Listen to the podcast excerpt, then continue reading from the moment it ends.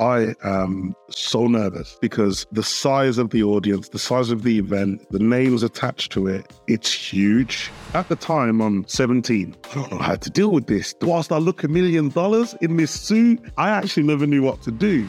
To get on the phone and say, oh, listen, you, you've got an hour to get in. If you don't get in, I'll be at your front door. I I've always ran a high performing team. With my team, I'm very much a coach. I like to quiz, I like to delve deeper. And welcome to Everyday Leadership, a podcast where you get to listen and learn how to lead yourself personally and professionally through the lessons and life experiences my guests share in the hope that it challenges and inspires you to lead yourself from the inside out and not the outside in.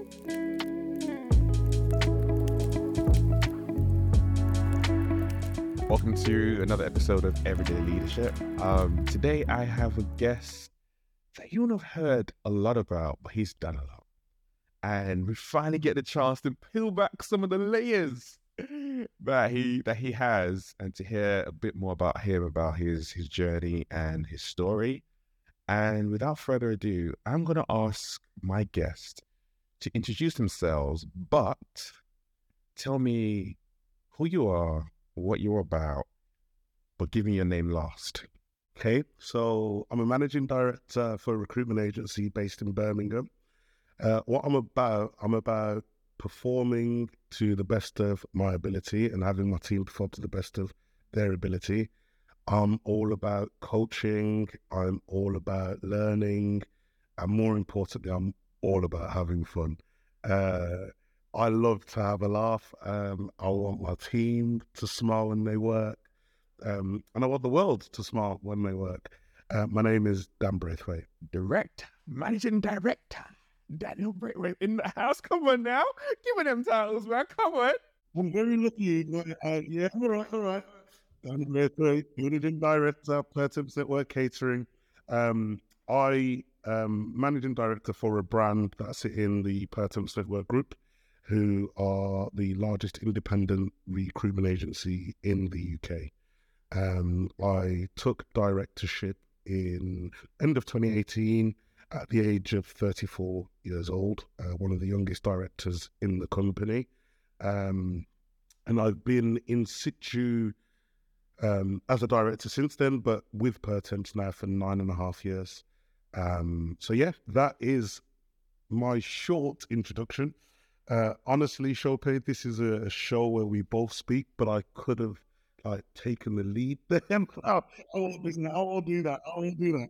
You know, yeah, I, I actually wanted you to. I wanted to emphasize that point. I'm glad you actually went in there the fact that you are one of the youngest managing directors um in the country. I think it's something that is very inspirational and aspirational.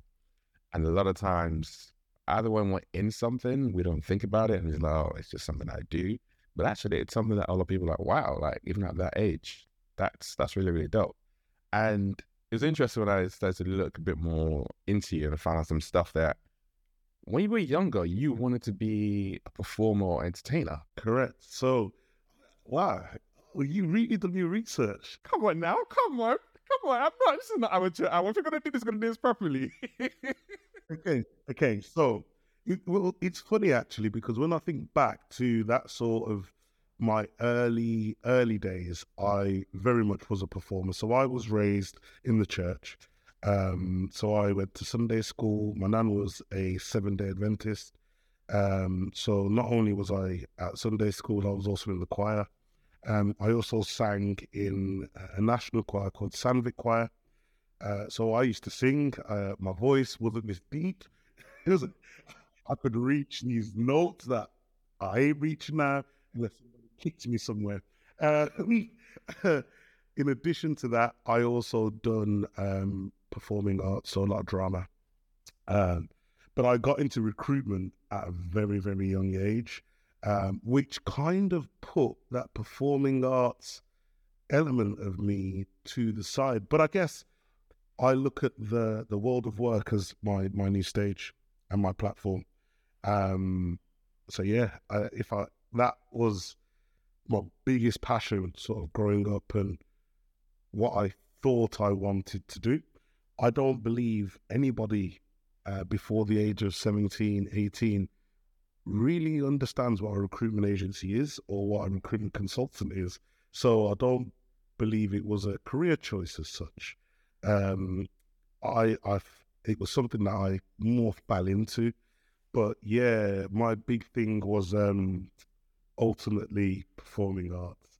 I like that you know that. Not a lot of people, not a lot of people know that. But what's funny about that show is now uh, or recently, I've been asked to do um, a few keynote speaking events, and I've been asked to speak at a, an upcoming event in in the next few weeks, um, which honestly, I am so nervous, and I'm when I say I'm nervous, I'm nervous because the size of the audience, the size of the event, the names attached to it, it's huge, and I've never done that before. But what I also know is outside of your comfort zone is where the magic happens.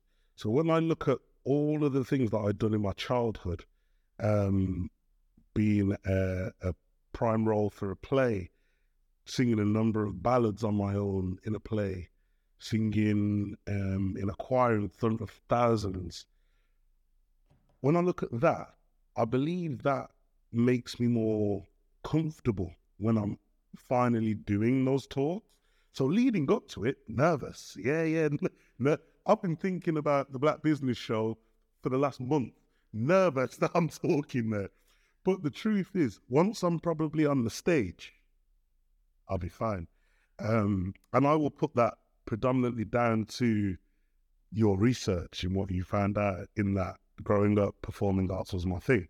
Do you have like um someone that you looked up to that inspired all of that, or was it just the environment that you liked being in? My my auntie. So my auntie um, and uh, her name Sheila Braithwaite. She won't. Not many people know of her, but she was a, a backing singer for a number of bands. She sang on uh, BBC Children Need, um, various different events that were held at uh, some of the BBC studios in Birmingham. She sang at. So for me, she was somebody who pushed myself and my cousins into into the arts.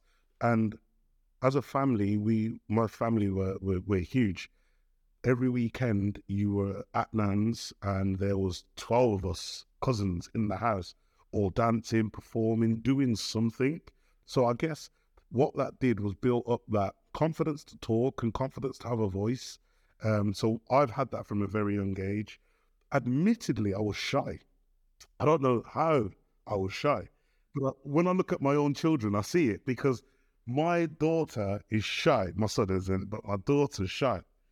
But as she grows, I see her kind of coming out of her shell. So I believe that was that was myself as well. But I was always a performer on stage. Um, Joseph and the Amazing Technicolor Dreamcoat, I played Joseph. Uh, there's a number of solo uh, performances in that play. Um, and that I'd done at the age of nine, ten. So from yeah, from a very early age, I was doing the whole standing up in front of a group of people and giving it my all, so if you want to call it that. So what's happening now? I'm just so excited because it it it it, it ties into sort of my foundation, if you want to call it that. It's amazing for that. That's obviously come full circle now. But when you're talking about preparing you for, you might fall into recruitment, but having the confidence to go through that from a very young age and being in front of people, especially going into your teenage years, um, there's a lot of like confidence and resilience, stuff like that really, really builds. And I think I'm curious actually here that when you say you fell into recruitment, how did you move in or falling into recruitment and you having that background prepare you to, to step into a world where in theory you are performing in front of clients on a regular basis? So how that happened for me? So the age of 16 um, i went to a government training provider uh, for a levels and i was going to do a NVQ level 3 in business administration, um, which would have, it was sort of like a fast track to get into uni at the time. Because I thought if I go and do this course for a year, get my A levels, I'm ready to go to uni. And what happened was um, the government training provider, in order to get you ready, also sent you out for interviews in the world of work. So I got sent to an estate agents. Um, I never got that position. Um, it clearly wasn't meant for me as well. Uh, and that, I look at everything very much like that. If it's meant for me, the door will open. If it's not, it'll stay shut. Um, so I went for that interview, and uh, I was a close second. That's also they say. I, was a, I was a close second at that interview. Um, and then after that, they sent me to uh, a recruitment agency, and I'll never forget. So my mum lives in London, and I live in Birmingham. So I remember calling my mum, this interview. It's a recruitment agency, um, and I did well, and I got the role. So my mum was like, "Oh, well done. I'm gonna come up and buy you some shirts and suits." And I was like, "Yeah, cool." So my mom relocated to London when I was 12, 13. So again, not a lot of people know that about me as well. That I went through that early sort of separation from my main caregiver, and then had to sort of stay resilient whilst not losing track of what I wanted out of life. Um, so my mom came up anyway, got me a suit, got me a shirt, um, shoes, and I looked a million dollars, mate, if I do say so myself. Oh, good. what happened, Shope? The recruitment agency that I was working at, do you remember back in the day, you'd walk down the high street and the recruitment agency would have the boxes on the wall and the job cards were in the wall.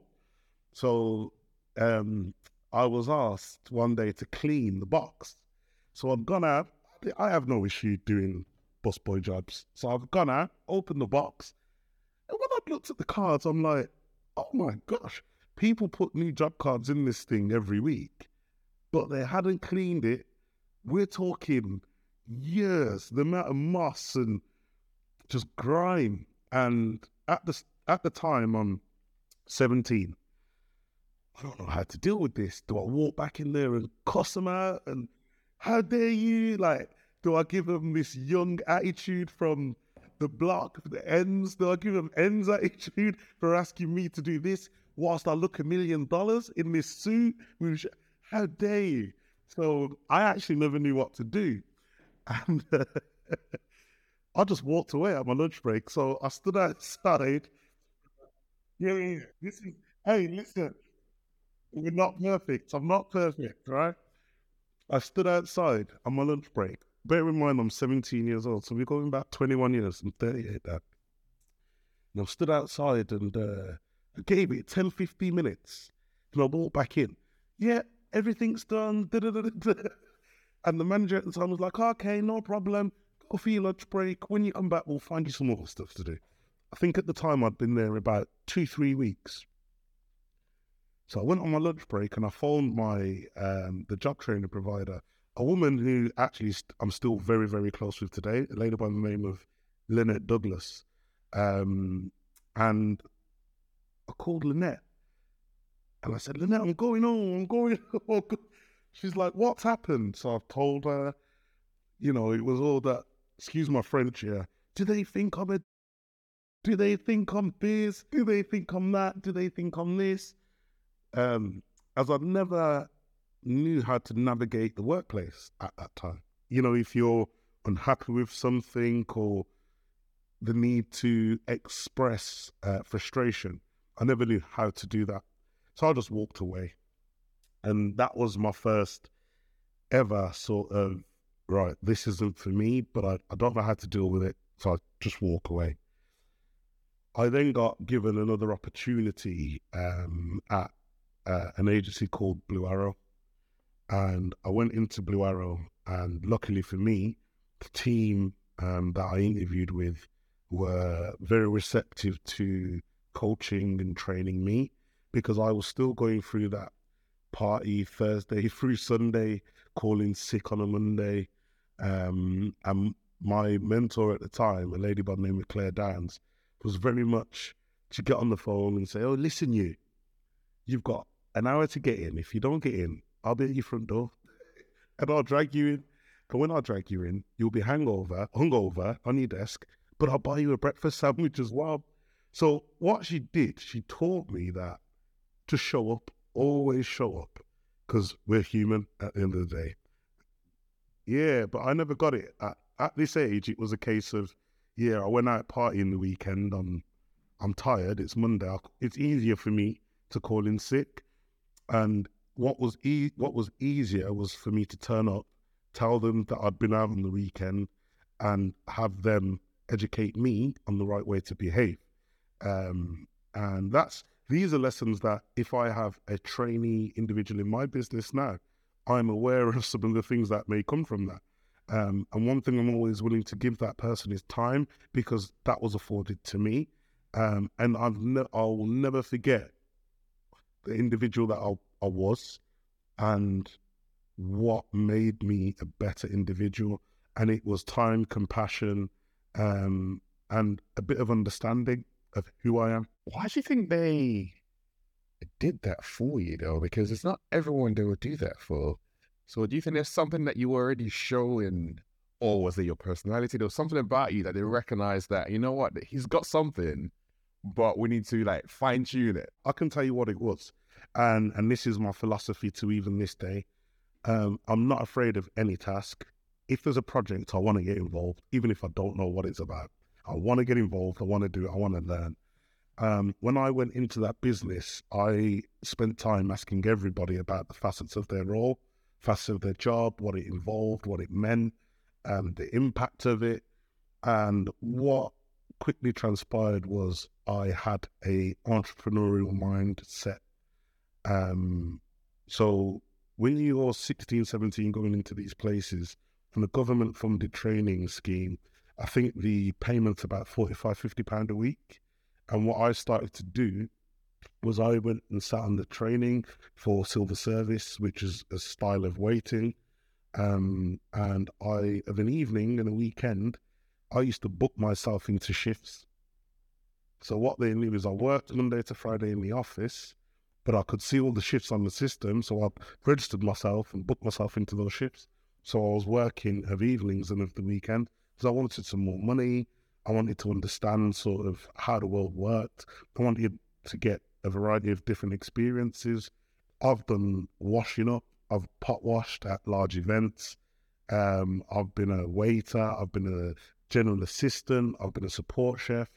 I've done absolutely everything in the sector that I work, um, other than actual chefing because you have to be qualified or experienced. But every other category, barman, cocktail waiter, I've done it all. Um, so from a young age, I think they saw I had this drive to make money. And in recruitment, with all due respect, that's what it's about. It's about making money. And people say, oh, surely it's about finding people a job. I can do that from a job center where there's no money involved. However, for a recruitment agency, there's money involved. So it's that pressure of always having to deliver, always having to perform. And that I think was what made them take a bit more time with me. Um, it was the fact that I was keen, I was eager, but I was also young, probably still a little bit stupid, um, a little bit reckless in areas in terms of going out on a Sunday night, knowing I've got to be at work for seven o'clock on Monday. Come on, who does that? Right. But there you go. That was that was me for a bit. Um, and you know, to God rest his soul, the guy that hired me at the time, he passed away not Christmas uh, 22, Christmas 21. Um, he he really was patient with me because he didn't have to be, but he was. However, his number two, who's my mentor, a lady called Claire Downs, who now in her own right is um, a director with another large recruitment business. Um, she and I still actually speak to her to this day. She, I think, as well, I was her protege, so to speak. So I believe he probably would have got rid of me. I think it was her. I think it was her that kept the wolf from the door. I believe that that's what happened. Um, hence why if I called in sick on a Monday, I'd get a phone call back within 10 minutes saying, well, listen, get in. Because if you ain't in, I'm going to get in because unbeknownst to me, she was probably putting her neck above the parapet. Um, so I'm I'm never going to be one of those individuals that believe I've got to where I've got to just because of me. No, um, definitely there's been a community of people that helped me get to where I am and will help me probably further on in my career as well. Um, and I, it's always a community. There's something that we were talking about earlier on that just came back to me, and we are talking about um, let's call it likability.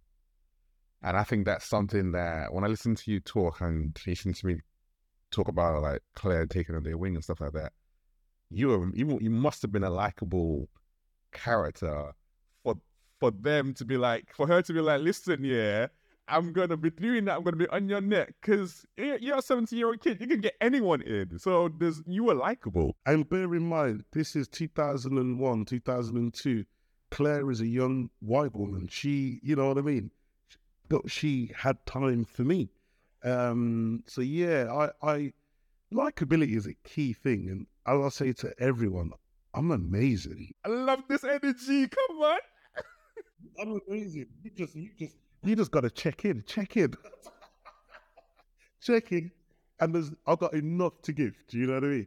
But yeah, and I always, no matter what room I walk into, and I, I've done it, and I've been, I've been scolded for doing it. I've been, um, I wouldn't say praised for doing it, but commended. Because I know I'm a lot, depending on my crowd, depends on how I introduce myself into a room. So if I know a room, I'm louder because I know the room. If I don't know the room, I'm a lot, I'm a lot quieter. And when my confidence starts to come out, I apologize for it.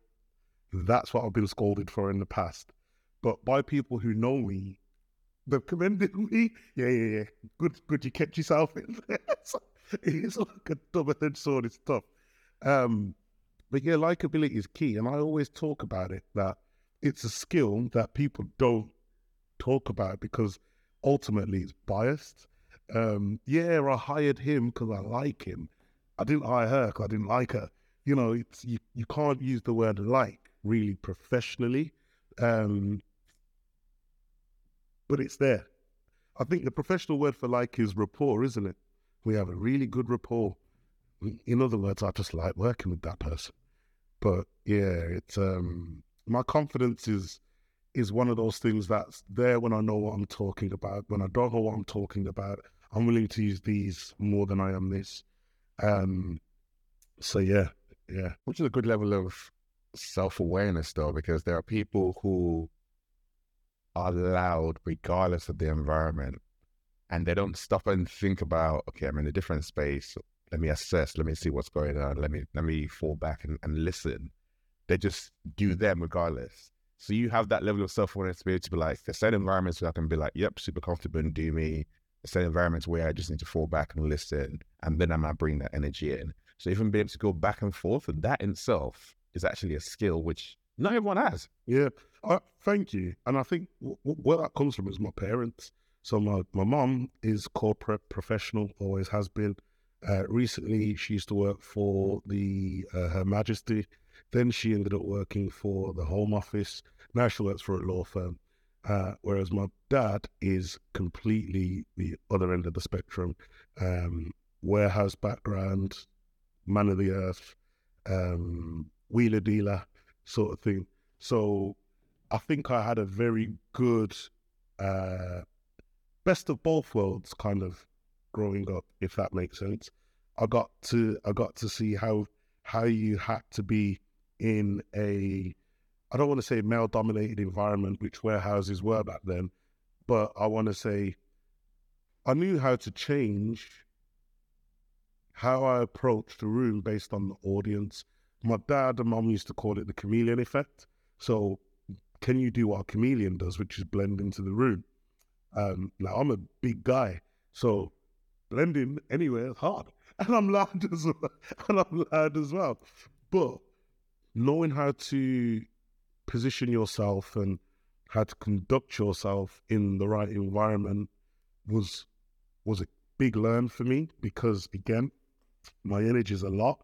And what i had to learn is if i want to be at a director level i'm to have to know when to listen. Um yeah it's key. Listening's key. Um we've all got opinions you know, um, but being able to listen and listen effectively without having a, a counteraction or a, a rebuttal for what you're being told is is is massive, um, and would help anybody develop. I believe that. Um, yeah, it's a it's a hard skill to master. If you haven't already, can you please follow the podcast? It really helps us grow and it tells the apps that it's a podcast worth listening to, which the fact that you're listening to means that it is and other people need to know about it. In Apple Podcast, if you click the three dots in the top right of your app, look for the follow button and click on it. And in Spotify, the follow button should be just below the show's artwork. Now let's get back into today's episode.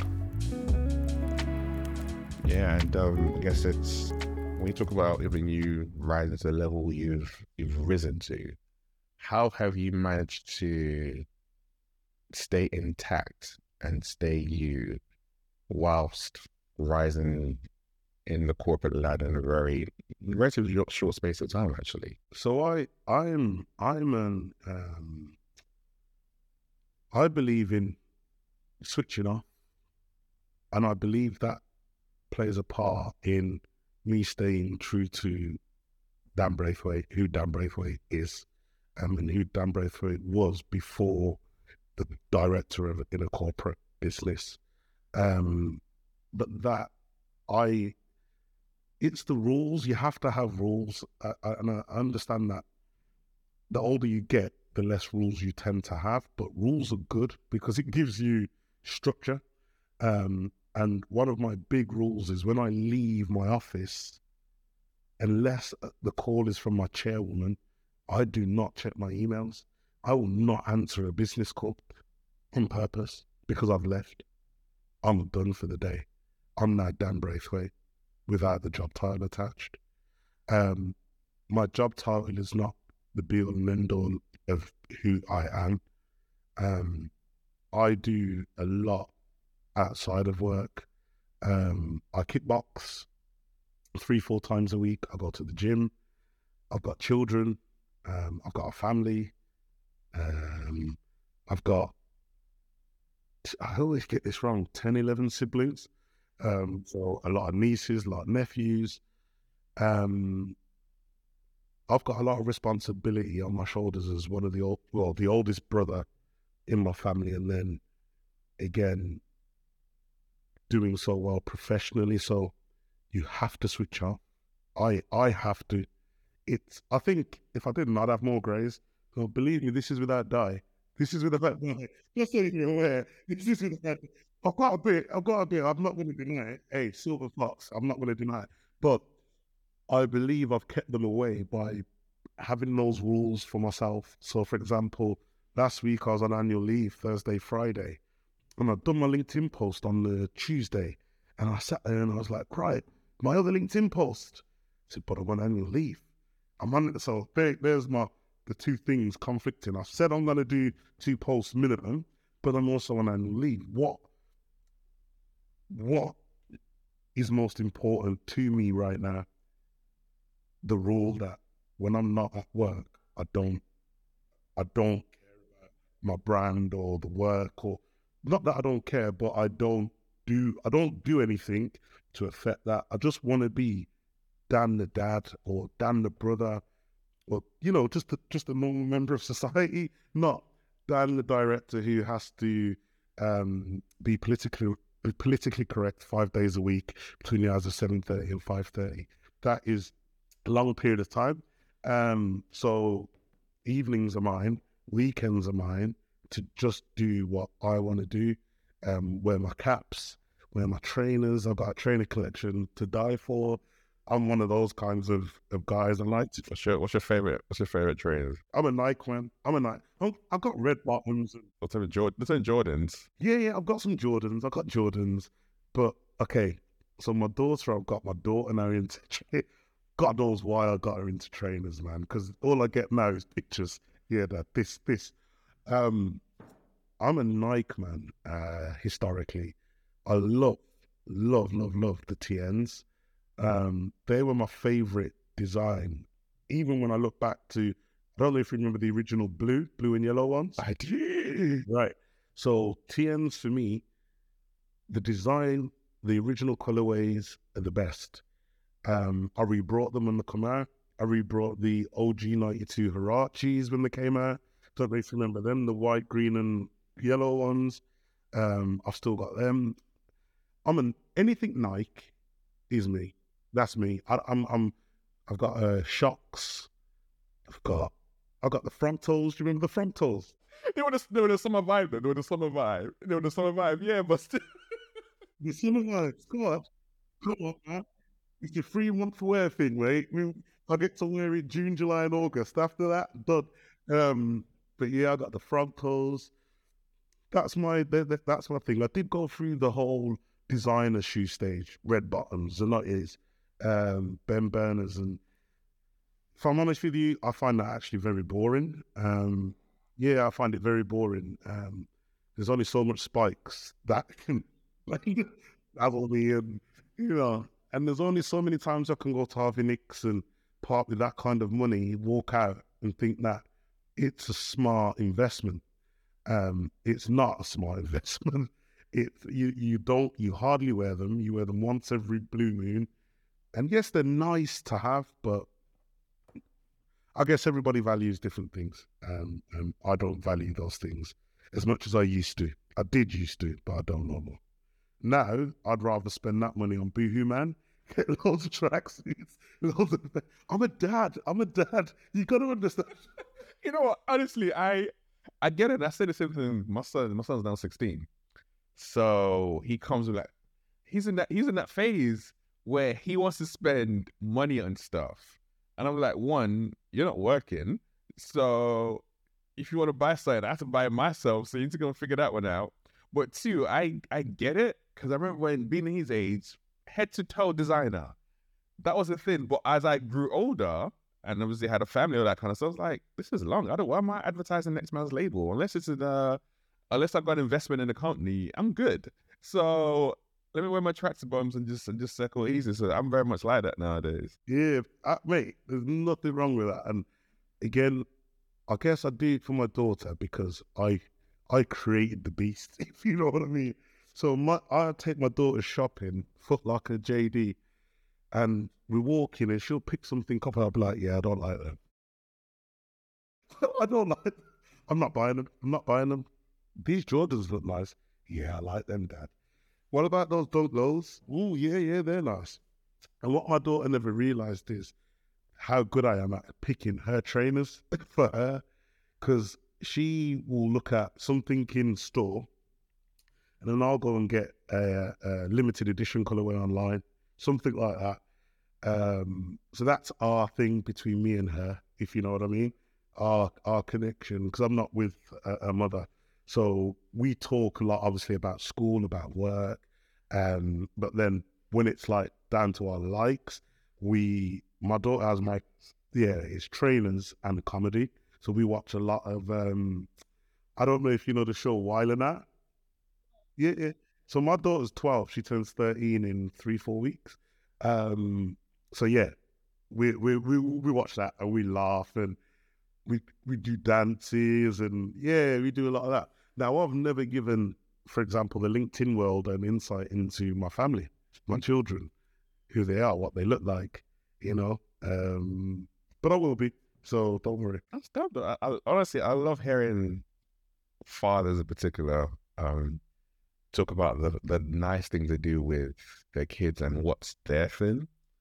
Um, because it's, I think it's for me, it's very, it's very special and unique. Um, like with, um, for example, my daughter go out shopping with uh, with my wife, and I'm like, "Daddy can come." They're like, my daughter's like, "No." Daddy's gonna be like, "You can't wait," because I'm very much like, "What are you wearing that for? What's the rest of it?" Like that's that's I'm I'm old school like that. But then on and there's other days where the other stuff where we just do and we just sit down and just be busting for a joke.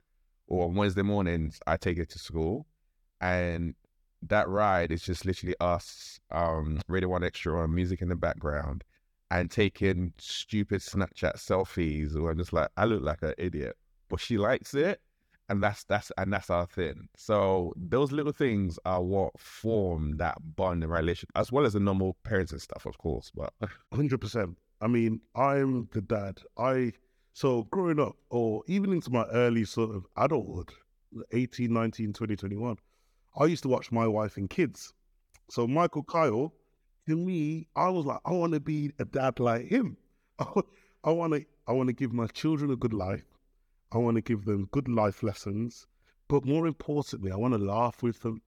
Yeah, and with my with my daughter and my son. Uh, my son's only one, but his his personality is bigger than mine. So watch out, world. Well, my my next LinkedIn post is actually going to be about my kids, um, and that's going to be on the weekend, so you'll, you'll be able to see. But um, my daughter, her her personality is very much she is another me, um, and we had I think a really deep heart to heart about five years ago about because I I live in Birmingham. She lives um, in an area called Kidderminster, which is probably about twenty miles from Birmingham, but not not in the city. And you know, we were talking about health, well-being, not in that way. She didn't want to do gymnastics anymore. Was bored of dance, and you know, myself and her mom have put her in everything. What do you want? What do you want? What do you want? What do you want? And my daughter wouldn't hurt a fly, Chopé. She's like so soft and gentle and loving and you know she come to me one day and she's like dad i want to do this. And she's got my phone and turned it around and it was a, a young american girl absolutely destroying a set of pads boxing set of pads. And i remember I looked at me I was like what? Like i just didn't you know you don't expect your child to tell you they want to do something that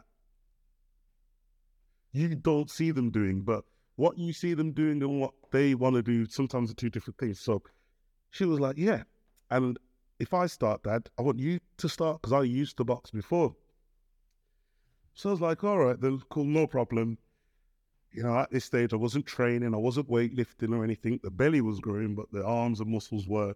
So I was just hoping that she'd forget about it, you know, go off and leave me just to put on another few stone. Like, yeah, cheers, babe. But she didn't, mate. Um, I think it was approximately, I'd had her a few more times. And then I think it was in the January of 19, she phoned me up one day. Dad, Dad. I'm like, yeah. She's gone, I've just finished my first Taekwondo lesson. oh, I gotta do this. I'm accountable to my children more than anybody else in the world and she she she said, "Now that I've started, you've got to start henceforth why I know kickbox." So she started taekwondo. The day after, I started kickboxing.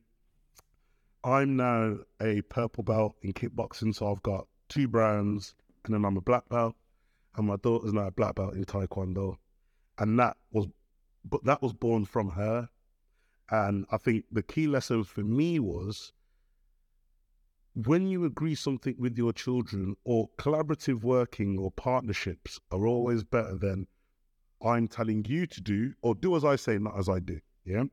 Um, which can be, I, I think when I grow up, when I grew up, my parents were very much a do as I say, not as I do, because we tell you. Whereas I think now, um, parenthood is is a bit more collaborative. You have to seek to understand before seeking to be understood, even with your children. Certain things are non negotiables, but when your child says, I want to fight, and you go, okay, and she's like, if I fight, you fight. And I go, okay, and I don't expect it. And then actually she calls me saying, I've had my first lessons. What about you? Yeah, I need to, I need to make sure that I, I hold myself accountable and do what we agreed because I'm the first example of a man for my daughter. Right. So to me, there's certain things that, like I said, they're non negotiables. I wouldn't, I would be like, Jayla, my daughter's name is mm-hmm. Jayla. I'd say to her, no, absolutely not. I don't agree with that. You're not doing that. However, something that's about your health and well being, which she took the first step, I I can't not do what I now do. I can't now. And as long as she continues, I have to continue. the chances is keeping me young. It's keeping me young. I love it and I do enjoy it. But I don't think I would ever have got involved or started or restarted fighting um, for sport if my daughter hadn't. So, yeah. And my son, I'm pretty sure he's going to have some some requirements of me. So my son's one, but he his personality is so big, Chope. And I actually know he's he's me unfiltered right now. Yeah, yeah, yeah. It's a lot. Um, he's got a lot to say. He's talking. He's pretty much potty training himself. he, tell, he tells us I've had a or whatever. Um, Project Mbappe started. He's got football. Listen, I brought in the house. We've got from my kitchen. I got a center island, so I brought him a car, a little Mercedes thing, and he drives it. But he drives this car like he's Lewis, skids it around the corners and stuff like that. Then I put a mini net, so not even a big net, a mini net in the garden, balls. He's got bricks, Lego, everything, everything, everything. This kid loves the football, and not because I make him kick the ball. He don't throw it; he kicks it. He dribbles the ball. He's one. I can't wait. I can't wait to see what what comes of this because it was never. Yeah, it was never a want of mine. It was never a I want my son to play football. It was just we buy everything, we put it all down, and, and let them choose. And he he loves cars and he loves his football. You might you might you might be a taxi driver in the next the next chapter because you're going to be either taking him back and forth to football football matches, or back and forth around the country for Formula the Formula Formula One racing. So. MotoGP or something that. So I don't, I don't, I don't know. But ultimately, again, there's no expectation on him. And as I said to my daughter, um, I just want you to be the best version of yourself. I want to raise decent human beings. Um, academically, if you're gifted, you're gifted. If you're not, you're not. I just want to make sure that you do your best. Um, and as long as you do your best, when you give 100%, I'm happy with whatever the results are. I'm a big believer in if you're going to do something, do it, do it properly, or don't do it at all. I'm very, like I said at the start, I'm very black and white. I don't do halves. I don't do, oh, I'm going to start it today and I might pick it up tomorrow or the day. No, no, no. If you're going to do it, do it, do it till completion. Um, and for example, that's something that will be a non-negotiable with my children. Yeah, as they grow. When they're young, they'll pick up stuff and drop stuff off. But as they grow, I'll be like, right, if you choose to do that, see it through. Yeah, see it through. It's important. Do you extend that same way of thinking to your work staff? I'm I again um, I I've always ran a high performing team. Uh, we always finish in the black at end of year net profit, do budget, um, and so far, I've kept my uh, board happy. My key thing is if you're not giving me 100% when you're in here earning money, you're drilling holes in my boat. And I can't have anybody drilling holes in my boat because that means we all sink. So, how do you create the environment that helps people do their best work? Just like, for example, you did with your daughter at home and she can hold you accountable. She's be supporting her that way how do you do the same thing at work with with people then? With my team, I'm very much a coach. Um, so my job title is managing director, but I like to coach. So I like to quiz. I like to delve deeper, but I don't like to ever provide the answer. I like them to provide the answers to me. Um, and in addition to that, I believe that naturally, when people are comfortable in their role, they can grow to cut corners because they're they're well rehearsed in what it is they do. Um, for me, it's about procedures. I think if there's, like I said earlier, rules. If there's procedures in place for how you're meant to operate, what it means is that you're all working towards the same aims and same goals for the company of whilst you're here. Personally, what you earn is setting up your personal life. But the work that you do whilst in this business is for the benefit of this business first and foremost. Without this business, we don't have roles, we don't have jobs. Not here anyway. We'd have to go elsewhere for that. So my team it, I always start. I work budget back, so I always tell them what the budget is for the year, and then I talk about the journey and how we're going to get there. Weekly, it's the usual, the one to ones, the catch ups, monthly reviews, half yearly appraisals. So what you're trying to capture as much information um, on your team about whether they're happy in their role, performing their duties, what the market conditions are. Because in, for example, what we do, my team are always getting headhunted. If they've been in situ for five to six years, you're not in the situation that long if you're not good at your job, especially in recruitment. So it's something that I have to constantly tap into my guys um, to make sure that they're happy. Um, in addition to that, the company that I work for, their training is second to none and we don't control the training for the individuals. They choose their train. So if a member of my team wants to become a director, they can do the necessary training to become a director. I can't stop that. Which in previous companies, I'm pretty sure I've had it in previous roles where I wanted something, but it required my line manager to sign it off. Well, technically, that's somebody, you've always got a glass ceiling with in our company, you very much can be or become what you want to become if you're willing to put the work in, if you're willing to put the effort in. So, yeah, we have a coaching culture, and I believe the coaching culture allows the individuals to bring their best selves to work. When they don't, I, I understand you can't be 100% every day, but I want it majority of the time. I do. I do. I can't afford to not be the best version of myself when in this business as I'm being judged by my team, um, and then I'm being judged by our temporary workforce because they look at me as their director. Nobody's judging them, or they are, but they're not telling them. Yeah, my team are more likely to tell me about something I've done wrong than they would do a colleague because it's me they're looking up to. With their colleague, they'll just think, oh, that person isn't answering the phone as fast, but they won't say it. But when they get me on a one to one, they'll say, "Oh, that person ain't answering the phone for that." So it's obviously a thought that just doesn't come out, but it comes to me.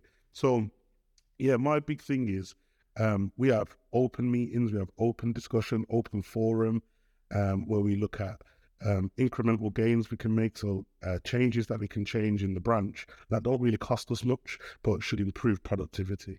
So when you include, or I for when I when I've included my team in the vision, the journey, what I would like, they can turn up every day and deliver their best version of themselves. They can take it on board and make it their own and own it rather than just being something that's out there and it's like, oh, this is arbitrary kind of thing. Yeah, rather than just being a function of a machine, they understand the machine don't work without them. So yeah, it's it's important. It sounds like you have a high level of accountability to your team as well, and they can hold you massively accountable, which is not which is not always the case. I work for them at the end of the day. Um, yes, my job is to deliver uh, profits to uh, our, our larger group. However, on a day to day, it's my team members who require my support, my guidance, my knowledge, whatever it may be. Um, so yeah, I'm aware that I'm um, ultimately here to serve them, um, to enable them to achieve whatever it is they want in their careers. I'm very big on building people up um, and seeing them flourish. I want you to get good enough that you can leave me, but you don't. Do you know what I mean? I, I like that. I like to see the development in in my team. I like to see people enjoy success, enjoy the money that comes with the success. I do. It's a shame that money is such a uh, a big thing in business, but or not a big thing in business, a cherished thing. Yeah, because technically it's what makes the world go round. But I like seeing people earn decent commissions and yeah, just super. I like seeing people be successful, whatever success that is to them. And as I say to most people, your job, unless you own it, it's a vehicle for you to own your dreams, have your dreams. So, yeah. And that's all I want for anybody who comes into my team or joins our business. You just want them to be successful. This podcast is sponsored by Mindset Shift, a leadership development company focused on helping you lead from the inside out, not from the outside in. We work one on one with senior leaders in organizations. We work directly with HR and other parts of organizations to help you create an authentic culture where your words and your values and your actions all align. We'll help you to navigate the complexity and the chaos that you'll experience day in and day out. And we have a couple of openings for the one to one coaching this year. But that's something that you're interested in. If you want to work with a coach who can help you navigate this year to ensure that you're intentional to take your leadership skills personally and professionally to the next level, send me an email at hello at mindsetshift.co.uk or just go to website www.mindsetshift.co.uk. Now let's get back into today's episode.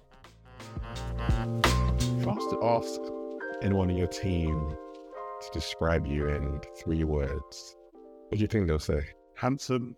Uh, let me get rid of that one. Let me get rid of that. you never know, you know. Am I surprise you? when you hear that one, like, yeah. I think they'd say um, inspirational. I think they'd say uh, fun. And I think they'd also say knowledgeable, knowledgeable. That's what I think they'd say. Yeah, definitely got a knowledge in recruitment and how sort of people work in the recruitment world, um, how hiring managers operate. I, I definitely inspire my team and uh, I love to have a laugh. I think having a laugh's funny. You spend more time with these people than you do your actual family, so it should be enjoyable yet professional. How do you inject that? Because that that's something I still think a lot of organizations struggle to do. They have this idea that says professional means straight laced, boring, no fun, or is a complete opposite. So in your world, especially you guys are on the ground day in, day out, so no, it's not necessarily a hybrid thing. Like, how do you inject fun into the work that you do? Um, a variety of ways, actually. Um, so I have a, um, I know, do you remember the Wheel of Fortune? Yeah. Yeah. So I've got a Wheel of Fortune in my office with loads of different things on it. I've got quiz books. I've got um, various different listening exercises that I'll stop the team. I'll literally stop my operation dead. And I'll say, right, everyone, phones down, pen up, get your book, get your pads out, A to Z. I want country for every letter and things like that. I just, yeah, I just try and change the day because the days, so our days in recruitment, it's sales. You're always selling, whether I'm selling my services to a client or a role to a candidate, you're always selling. Um, and sometimes what you need is to, to break that up. Um, and the way to break that up is by going out. Um, for example, I will go out my lunch break. When I come back, walk back in with a bunch of muffins, a bunch of donuts, and I'll be like, right, I'm going to do a quiz. First person to get an answer gets a donut. So it's just, it's not even a, um, it's not rocket science. It's just what do people like and what makes people enjoy being around other groups of people, um, especially if you're talking to other people on the phone the majority of the time. So let's think about it. They're sat in an office amongst these people, but they're talking to other people the majority of the time, not the person next to them. So to get them together, I do quizzes, little giveaways, um, we have, uh, like I said, the Wheel of Fortune, which there's various different prizes on that. Um, we do nights out, office nights out. In fact, I've got what we've called it the summer soiree. So we've got a soiree at the end of June, which is basically in our office. We will get together. I'll bring my barbecue in. Um, we'll do some meats and get some food cooking on the grill. Um, but we'll do it's all on a Friday afternoon, so we'll work all day and then I'll finish the guys at about half two, three. And then from that time, we'll just party, have a few drinks uh, for those that do drink, because I do have Muslim uh, members of your team who don't drink. Um, yeah, so my my way of doing it is is by being inclusive and and just trying to have as much fun and breaking up the day from the norm, what the norm is, try and change that um, every now and then. In addition to that, we have uh, team awards every month. I have a golden box where people can put your name in the box for something you may have done for them. Um, and all of these come out monthly. So it's not just about my praise, it's about peer to peer. Yeah, peer to peer as well. I mean, I think sometimes peer to peer is more effective as well, if I'm honest with you. Um, so yeah, we do we do a lot to to get the guys to become engaged in having a laugh, but being professional. Um, we have now our office TikTok. TikTok is currently fun. Um, I'm sure moving forward it will become more like we interview on TikTok a tweet soon candidate. But right now we can do dances and stuff. So copy trends. So um, that's something that we do, uh, that we've we've done. And what it does, it just means people can have a laugh and you know, changes what we were doing for 10, 15 minutes and then right back to work. Um, so yeah, there are some of the things that I've tried to do in my team, I give people different sort of champion roles. So I've got someone who looks after our social gatherings and our social settings. So they're important in that aspect. But, you know, people can say, oh, when are we next going out again? And that person has to tell them it's not me. It's not, it's nothing to do with me. I'm waiting for them to tell me when we're going out too. You know what I mean? Um, so yeah, everybody feels like it's a collaborative approach to us working well together. Um, and then ultimately delivering the company's aims, which is always the end message. The end message is listen, we're here working for a company, we've got to deliver these. But let's have fun whilst we do it. There's nothing wrong with us being ourselves, having a laugh, in, and getting to the result. So you know, everyone knows the the end goal and the how to get to the end goal. There's a freeness to be able to bring you and do you in that way, rather than just being like, "This is the targeted, tailored approach." which I guess which makes a massive difference. One hundred percent. I think if I had ten robots, it would be lovely because that's what factories. That's how factories work, isn't it? So factories are profitable because you have a person or you have a function. Everyone has one function. But I think in the way business is now, and especially with recruitment, the fact that the, the, the candidate market and the way the world has been since the pandemic, my guys have got to be a lot more consultative. So robots would not work in my industry. I don't feel right now. Um, I feel that what you need is that consultative approach where you can talk to a client not just about their recruitment, but how their business has been impacted or what the business plans are for the next year to two. So I think I've got that in my team. I'm very lucky that everybody in there is quite established.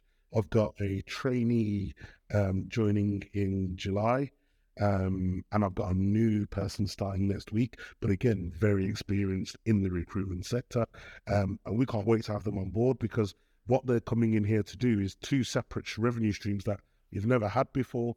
So if it works and it goes well. Do you ever get nervous about obviously AI has been the talk of the town the last couple of months and how's it going to take certain industries over? One of them mentioned it's been recruitment. What, what are your thoughts on it? AI is already pretty much involved, isn't it, in job boards and when we talk about analytics and you know it it's it's it's it's already there. Um, I'm not fearful, not yet. I do believe that there's at least another 10 years in recruitment before it it's implemented to the point where the people are needed. Um, I still think now people buy from people. Um, and recruitment is about that, isn't it? It's about me being able to identify what you're looking for or the right type of service you're looking for from a recruitment agency rather than me automating what I think you need from a recruitment agency, which is what robots do, is it? Is it not? Yeah. So, yeah, I think, you know, recruitment should be collaborative. I use, I've used that word a, a few times today, but recruitment should be. It shouldn't be a dictatorship in either in either direction. Um, you, Mr. Client, need our services. We need your business. Let's talk. Um, it's a two way it's a two way street. Um, so yeah, I I I I do believe that, and um, I think robots or AI, if you if you want to use the correct term for it, takes away that personal approach. But as I gave you the example earlier, two salesmen come to your house, your house to sell you windows. You go mm. with the one that you build the rapport with, even if he costs more. There's nothing in this world that can't be done cheaper than what you're quoted, no matter what it is. Yeah, no matter what. If you said I want a new pavement or a new driveway for my house, sure, there's a guy out there that can do for six, and he'll do a very good job. But there's a guy out there who's not that good. He'll offer you for free. I'll do it for three grand. you can go with it, but the the results aren't going to be as good. So, to me, it's it's AI has got a long way to go before it fully takes over. But I guess we can all see where the world is heading. Um, though Amazon Amazon have got the the you know the walk-in warehouse, and they've got the robots or robots that serve you. So you can all you, you can. My point is, you can already see it, and you know Tesla with the self-driving car, or you can it, it, it it's going in that direction. Um, what the impact on recruitment is going to be, I don't know, because I feel that no matter what, food is always needed, and I work in food. I work in catering and hospitality. 24 7, 365, people need feeding always. Um, and someone said, yeah, if you were to say, surely robots could do that. I don't know. I don't think they could. You know, I just, you know, I don't, I don't know. I, I don't know. Who's, who's to, who's to actually have an answer? I actually think it's, it's always going to be a mixture of both, where the technology will keep on growing, but you're always going to need that human element to do certain things, like even to some of the nuances that you were talking about. Like right now, it's AI needs data to be fed into it on a consistent basis. But there are so many nuances that companies have that individual companies have that you can't just use a one size fits all kind of approach that you're always going to need to talk to people. So there's that specialized element that humans are always going to have. Well, hopefully with over technology, apart from Elon who's trying to build human brains. He's doing mad madness What's funny? I actually I was at a networking event for I don't know if you know Tag Network. I've seen them, but yeah, right. So I was at a Tag Network event last week. Um, I'm not in any of the pictures because I was late because I was at uh, grading. I was at kickboxing grading, so I never turned up till nine. By then, all the pictures had been taken, and I'd like to add all the food had been eaten. But but I turned up nonetheless. And um, I actually spoke to a young lawyer who works in AI law. She was, she said it was boring. I said, boring? No, but I get, when I said that, she told me why it was boring. And I guess if you're reading page after page of artificial law for robots or machines, machinery, then it can be boring. But I said, but what that is, is that's where the world's going. So the fact that you're learning it now, won't you be like ahead of the game and one of the leaders in AI law, considering you're doing all the, you're learning everything now. So, you know, when we talk about kill commands and what, what the robot's capable of doing, and she's doing all of that. And I was mind blown, like, Wow. So I know that we're not far. We're not far from walking down the road and seeing a robot drive our bus or something, something like that. I know we're not that far away. But yeah, yeah. In, is it, it? It's interesting, but it's not for me. I, the closest I get to AI and robots is PlayStation Five. If I'm honest.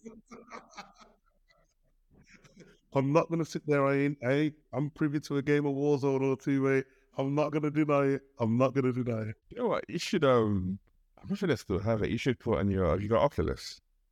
You put on your Oculus and do kickboxing with it, that'll be an interesting experience because especially you're you're you've been at it. Yeah. There is. And so, what is there? Is there a kickboxing sort of demo? There's a there's a kickboxing one, yeah, and very very like realistic. Um, I did um was a meta thing like last year, some tech event, Okay, I never knew that. and you put it on, and you're in the environment, and you're you're in it.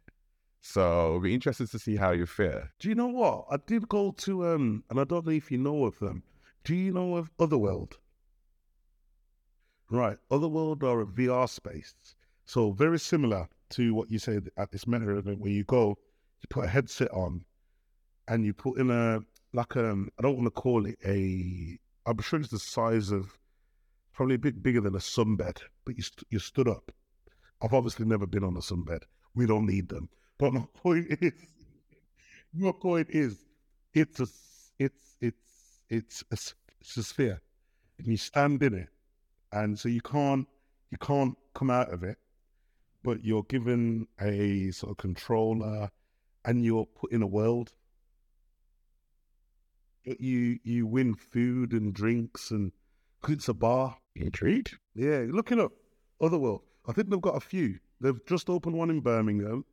There's some more around the, the country. I'm pretty sure there's some in London and Manchester and Liverpool mm. and but that's a VR space that when you go in, they've got a bar, but you win your drinks by playing games. Oh man, the world is moving really, really quickly, but it's more reason why you gotta you gotta stay ahead of it or stay with it, at least to understand what's happening around you, which is key. And time is moving quickly. So last two questions.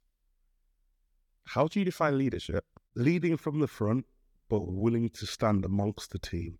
So for me, I would define leadership as a I hate using the word collaborative, but a good leader stands amongst his soldiers and goes to battle with his soldiers. So is that so yeah, I don't think is that how I would define it, or is that what it looks like to me? That's what it looks like to me. How would I define it? I'm trying to think of the right words to say now, Champagne. Um, I would say, I will say, I define leadership as a role in which you're responsible for the development of others, allowing them to shine, whilst ultimately being responsible for the failures of each and every individual of your team or your business. That's how I would define leadership. Stressful. I mean, I, did you say I had to think about that? Because I'm thinking, you know what? There's all these angles. There's all these angles, but what would I define it? How would I? How would I define it? And for me, it is definitely about standing among, amongst my team, going to battle with my team, hopefully making each individual on my team more successful, but also understanding that I'm responsible for the failures, which is stressful. So, yeah, that's how I would define it. But ultimately, it's very rewarding um, when you get it right. So, I don't think there's any one way to define it. I think there's there's so many there's so many strands to leadership, um, and I think it changes based on your business's performance at the time when you're asked. If that makes sense.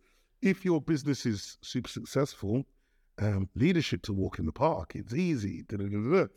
If you're three years into making losses, leadership isn't for you. you know, I mean, I'm a big football fan. I'm a season ticket holder at Old Trafford. So again, another thing that I do. And um, I don't know if you know football or if it's a thing for you, but well, so you know a lot about football. you know, I don't want to say bottled it, but bottled it. Anyway, um, yeah. Uh, all right. Perfect example of poor leadership, but somebody who's still a leader. Not in my eyes, but in in Gareth Southgate's eyes. Harry Maguire, right? Perfect example. Man U fans we can't stand him. Yeah, but he's our club captain, right? Hardly plays, but gets picked for England every single time. How? And if you ask Gareth Southgate, Gareth Southgate will tell you because he's a great leader.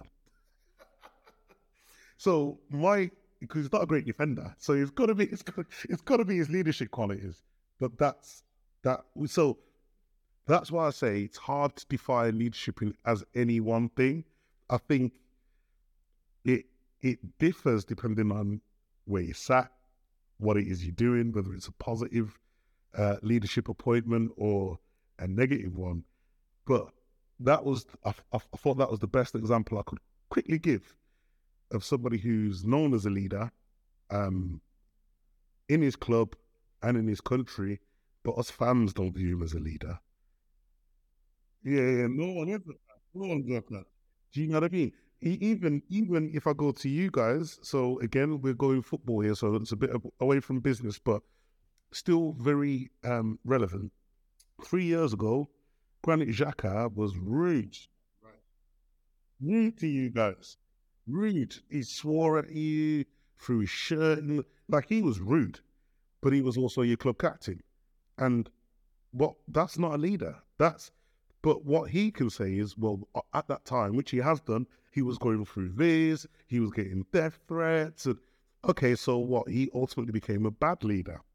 But if he'd won the league this year, he'd have been a good leader. So this is why I say leadership can't be defined as any one thing. It's I think it it it's subjective to where you are at that time when you're asked. I think that I think that's fair. I think that's fair. It's, it's it speaks to the complexity of of the word because regardless of leadership always encompasses two things. It's either, or three things actually. It's the individual, it's the environment, and it's people. And not one of those three, three things are ever the same. So you, it's like you said, it's consistent change and going through that. But for me, it's also the awareness of that, and that's why I was asked for that definition. Because when you have an awareness of what it means to you, or what it is that you want it to be, then when those three elements are changing, you can always and flow with that rather than just giving that one thing. So that for me is, is quite key. And it goes back to my last one. And you have been very successful in all that you have done, whether it's the role that you have right now, won awards like last year and, and more, I'm sure to come, you know, getting more out there, getting on the stage and you're growing Listen, I'm, I'm speaking into it's coming. It's coming. Don't worry about it. Go, go, come on, what's coming. Don't worry about that. Tonight I'm gonna go home and burn some sage. Just for you, what does like that ultimate success look like when you think about the future? Right. So it's funny you actually asked this because I was talking to somebody the other day who's got his own business, and I asked him what the end goal looks like. I said, "What does the end look like?" She like, I haven't thought about it. I said, okay, that's interesting.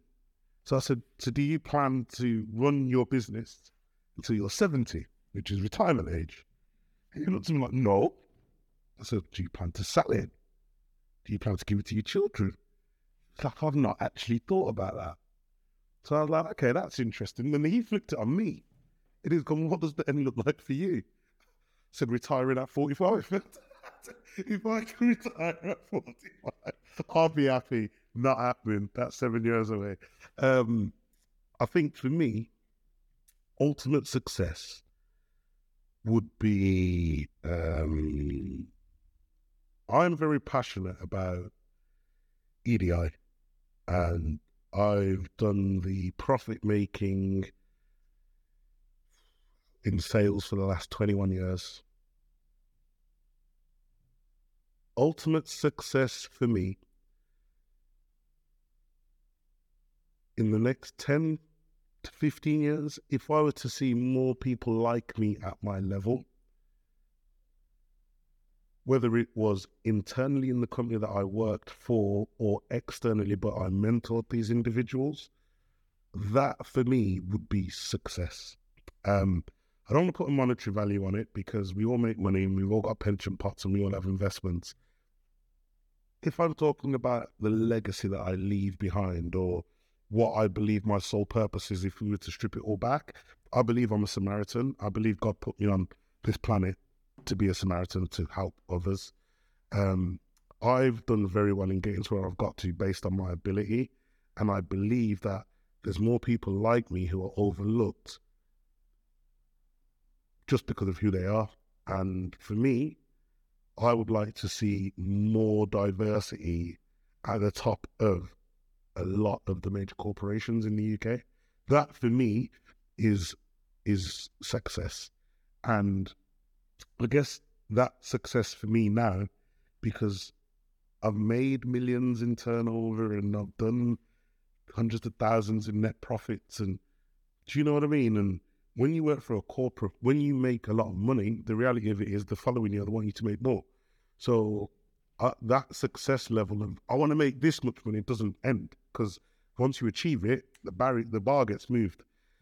I think having more people like me in senior roles in large corporations or large firms, if I could play a part in that shift, I know I can't change the country, but I can talk more, I can use my voice more, and I can mentor more, I can keynote speak more, I can.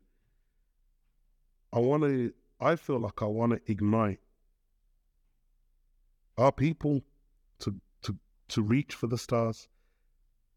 I feel like for me, that's what the ultimate se- success would be moving forward in my life and my career or my working career.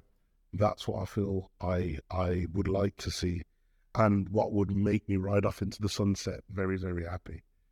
Yeah, I've got again, like I said, Chopin, the we can talk about having a pension and that's by the by.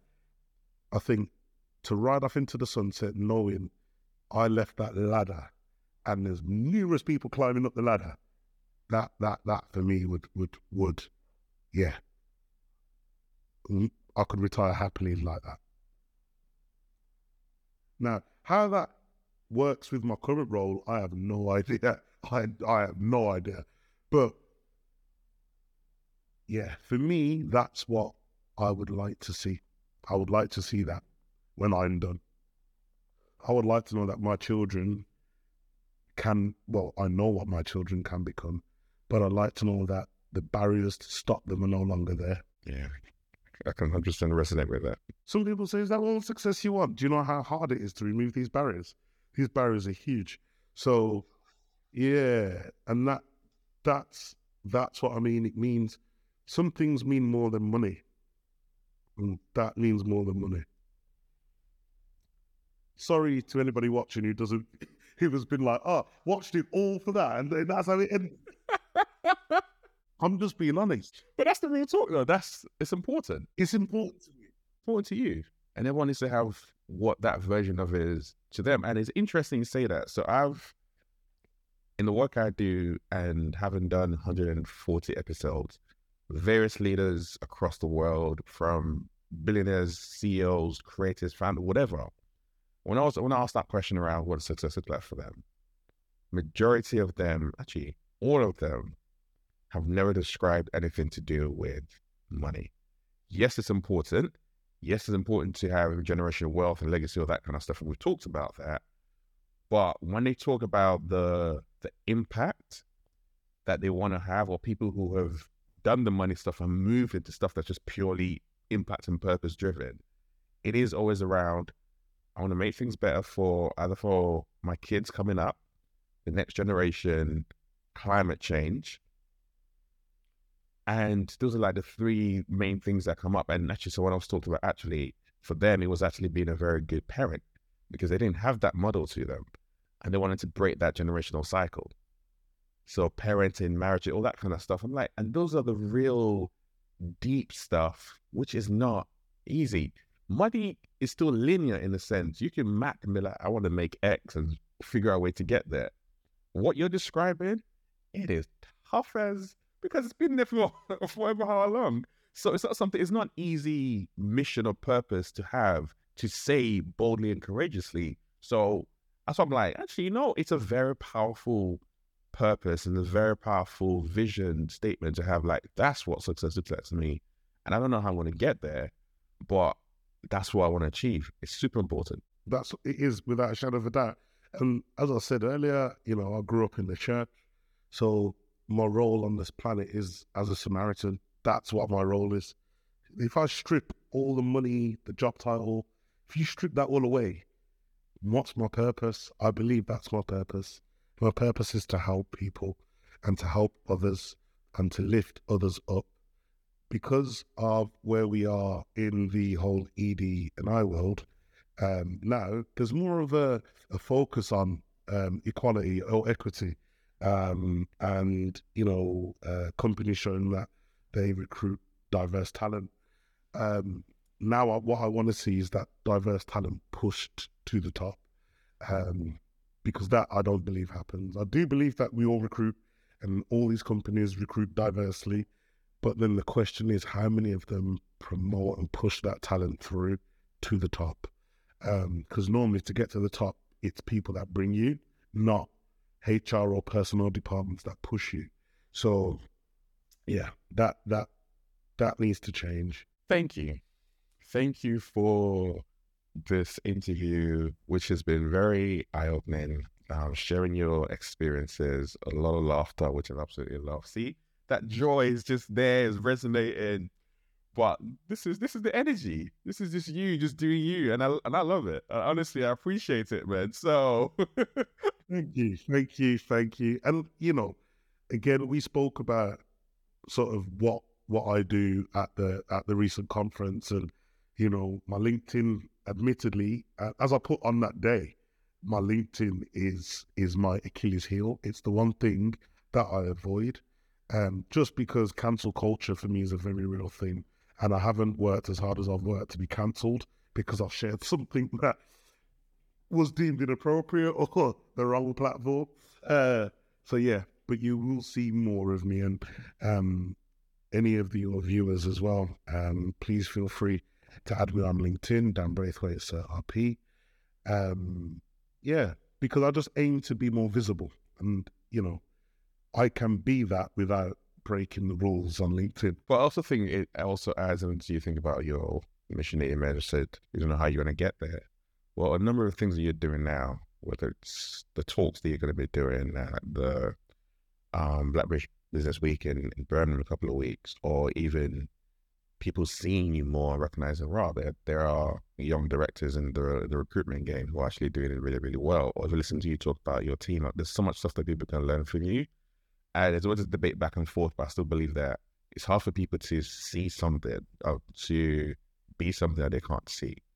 So the more that people see you and recognize you in the position that you hold and the work that you do, it also encourages other people. And that's the way whether you, you think about it not, that you actually start to move that dial and encourage other people to step up into those spaces and places. So by you doing your hard work, you're already doing and moving in the direction of what you said you wanted to achieve. So let's keep on doing it. This is Everyday Leadership. See you next week.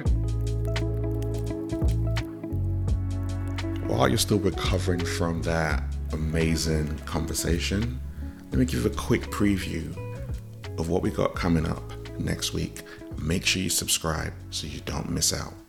Hi, I'm Marilyn Zakauer. I'm the founder and CEO of a organizational development consultancy called Cosmic Centaurs. Um, and what we do is we help leaders who truly believe in the power of creating great organizations to unlock um, the capabilities of their people and their companies and deliver on their strategy.